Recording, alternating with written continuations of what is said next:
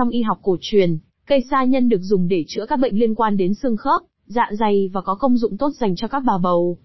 Dù có nhiều công dụng tốt như vậy nhưng không phải ai cũng biết cây sa nhân có hình dáng như nào. Để hiểu rõ hơn về loại cây này, hãy cùng chúng tôi tìm hiểu ở bài viết dưới đây nhé. Cây sa nhân là cây mọc hoang nhiều ở các vùng núi rừng, thường mọc ở dưới các tán cây râm mát. Trong tiếng Tây của người Việt Nam gọi là mắc rẻng còn trong tiếng Thái gọi là có nẻng. Cây này thường được các người dân khai thác quả khi chín, lấy hạt để dùng làm thuốc chữa các loại bệnh. Thời điểm thu được quả sa nhân thường là vào mùa hè, người ta sẽ lấy hạt bên trong quả rồi phơi hoặc là sấy khô lên sau đó dùng dần.